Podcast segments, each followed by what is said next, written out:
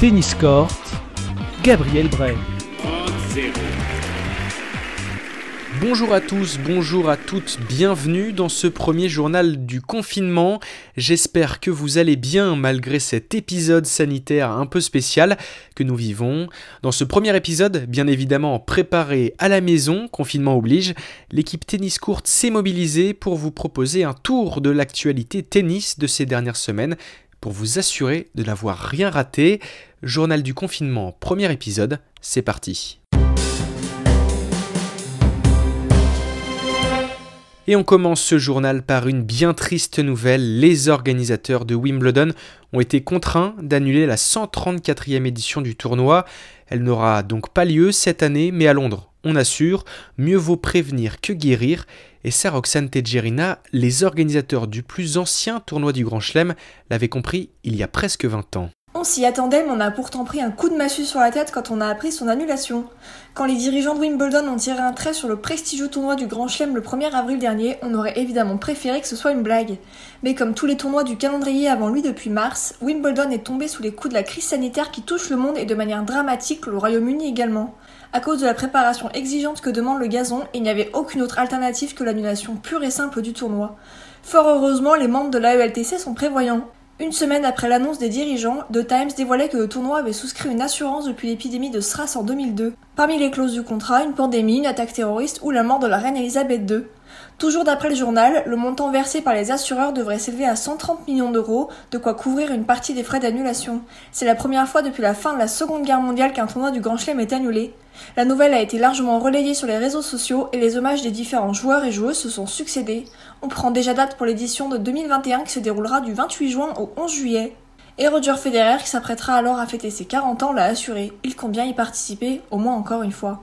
Et on espère aussi revoir Roger Federer sur l'herbe londonienne. Un autre joueur a fait part de sa déception, Matteo Berrettini, l'Italien 8e joueur mondial et 8e de finaliste l'an passé à Londres, regrette l'annulation du tournoi de Wimbledon.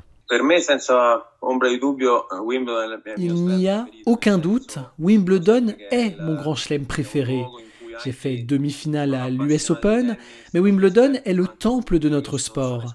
Là-bas, même les non-initiés, ceux qui ne sont pas fans de tennis, sont heureux de jouer ou de participer à l'événement. C'est fantastique. Son annulation est un coup dur pour nous. C'est très particulier comme situation, car ça se joue sur herbe, et en Angleterre, le temps est souvent pluvieux. On ne peut jouer le tournoi qu'à certaines dates. On ne peut pas le repousser en novembre. Il ferait 5 degrés. Matteo Berrettini et tous les fans de tennis devront donc patienter encore un peu avant de pouvoir rejouer sur gazon. Face à cette crise du Covid-19, les fédérations sont en première ligne. L'instance britannique a été la première à se mobiliser le 3 avril.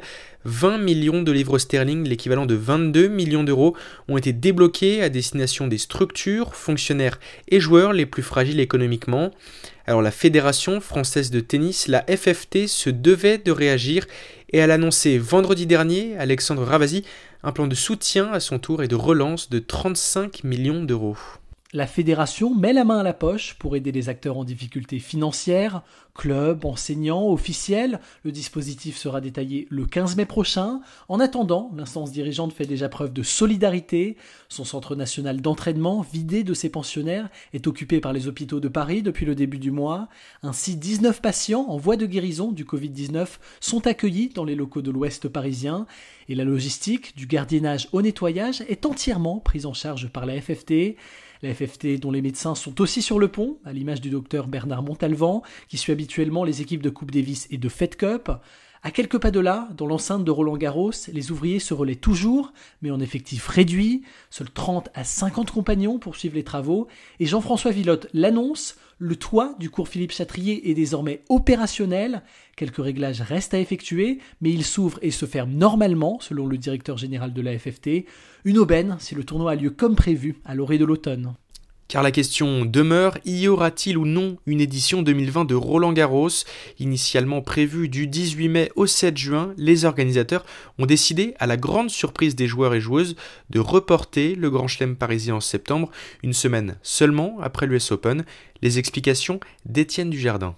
La décision est tombée par un communiqué de presse. Roland-Garros aura lieu du 20 septembre au 4 octobre 2020. En raison de la pandémie liée au virus Covid-19, il n'était pas possible pour les organisateurs de garder l'événement aux dates habituelles. Les joueuses et les joueurs du circuit ont été les premiers étonnés de ce report, à l'instar de Vasek Pospisil, membre du conseil des joueurs de l'ATP. Le Canadien a critiqué une décision qui est selon lui irresponsable et égoïste. Le 9 avril, Andrea Gaudenzi, patron de l'ATP, a validé les nouvelles dates de l'édition 2020 de Roland-Garros qui aurait donc lieu une semaine seulement après la finale de l'US Open. Cela pourrait causer donc quelques soucis de calendrier, d'autant plus que la reprise du circuit prévue le 13 juillet est plus qu'hypothétique.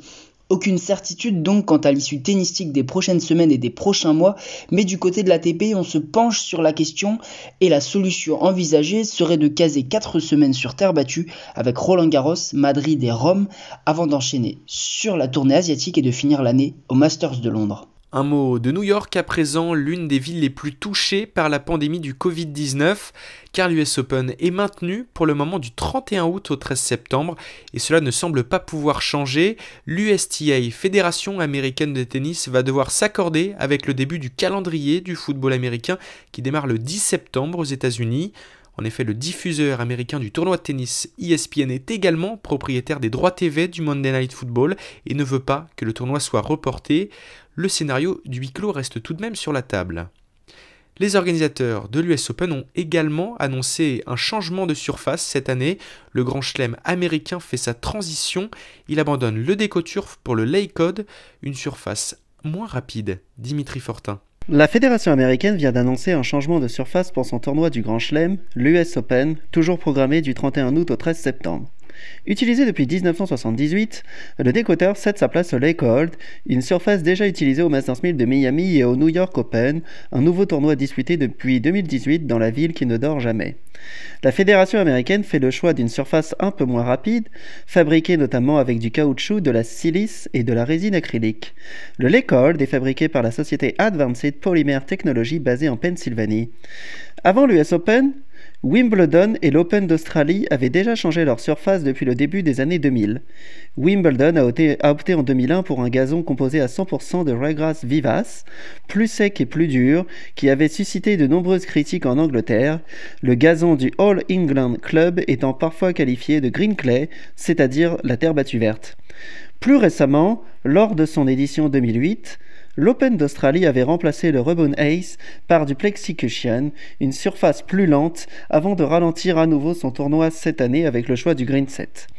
Un choix de surface fait pour éviter autant que possible les blessures chez les joueurs, mais aussi pour supporter la chaleur en ce qui concerne l'Open d'Australie.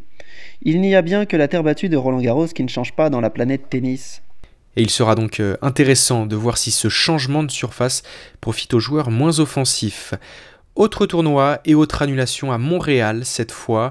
Le tournoi WTA devait se dérouler du 10 au 16 août prochain et n'aura malheureusement pas lieu cette année. En cause toujours l'épidémie de coronavirus et la décision du gouvernement du Québec de suspendre tous les événements sportifs jusqu'au 31 août. Alice Sangoire. Cette décision a été difficile à prendre, mais la santé et la sécurité de tous restent la première des priorités. C'est en ces termes que la WTA a annoncé l'annulation du tournoi de Montréal. Son maintien a été jusqu'alors incertain, mais la décision est tombée samedi dernier. C'est le cœur lourd que nous avons reçu la nouvelle, mais nous comprenons qu'elle soit nécessaire. Ce sont les mots du directeur du tournoi. Les joueuses de tennis devront donc attendre 2021 pour pouvoir s'affronter à nouveau sur les cours extérieurs de Montréal. Les 200 000 supporters qui devaient se retrouver cette année encore sur les gradins de la Rogers Cup seront certainement déçus. Mais le directeur du tournoi rappelle que le bien-être des joueurs et des fans passe avant la tenue de la compétition. Et il en fait la promesse, le tournoi de l'année prochaine sera une grande fête pour célébrer le sport. La décision de ce report intervient alors que le circuit de tennis féminin reste suspendu jusqu'au 12 juillet. Mais le Masters 1000 du Canada, qui doit se disputer à Toronto aux mêmes dates que la Rogers Cup, est pour l'heure maintenu. Avant de refermer ce journal, une précision sur les classements WTA et ATP. Les instances du tennis ont annoncé le gel des classements mondiaux jusqu'à la reprise, pour le moment prévue le 13 juillet prochain. Ce gel implique aussi l'arrêt dans le décompte du nombre de semaines passées en haut du classement. Novak Djokovic restera donc bloqué à 282 semaines au total, soit 4 semaines de moins que le dauphin du classement Pete Sampras. Le Serbe devra donc patienter encore un peu. Voilà, c'est la fin de ce journal. L'équipe Tennis Court et moi-même vous souhaitons bon courage avec une pensée particulière pour tous les fans de tennis qui ont dû enfiler leur blouse et aller sur le front des hôpitaux pour combattre ce virus. Bon courage à vous. Tennis Court s'arrête ici mais se poursuit sur les réseaux sociaux Facebook, Instagram et Twitter pour ne rien rater de l'actualité tennis avec des filtres exclusifs à retrouver sur notre compte Instagram Tennis Court Pod. Allez jeter un coup d'œil. En attendant, je vous souhaite une très bonne journée et vive le tennis.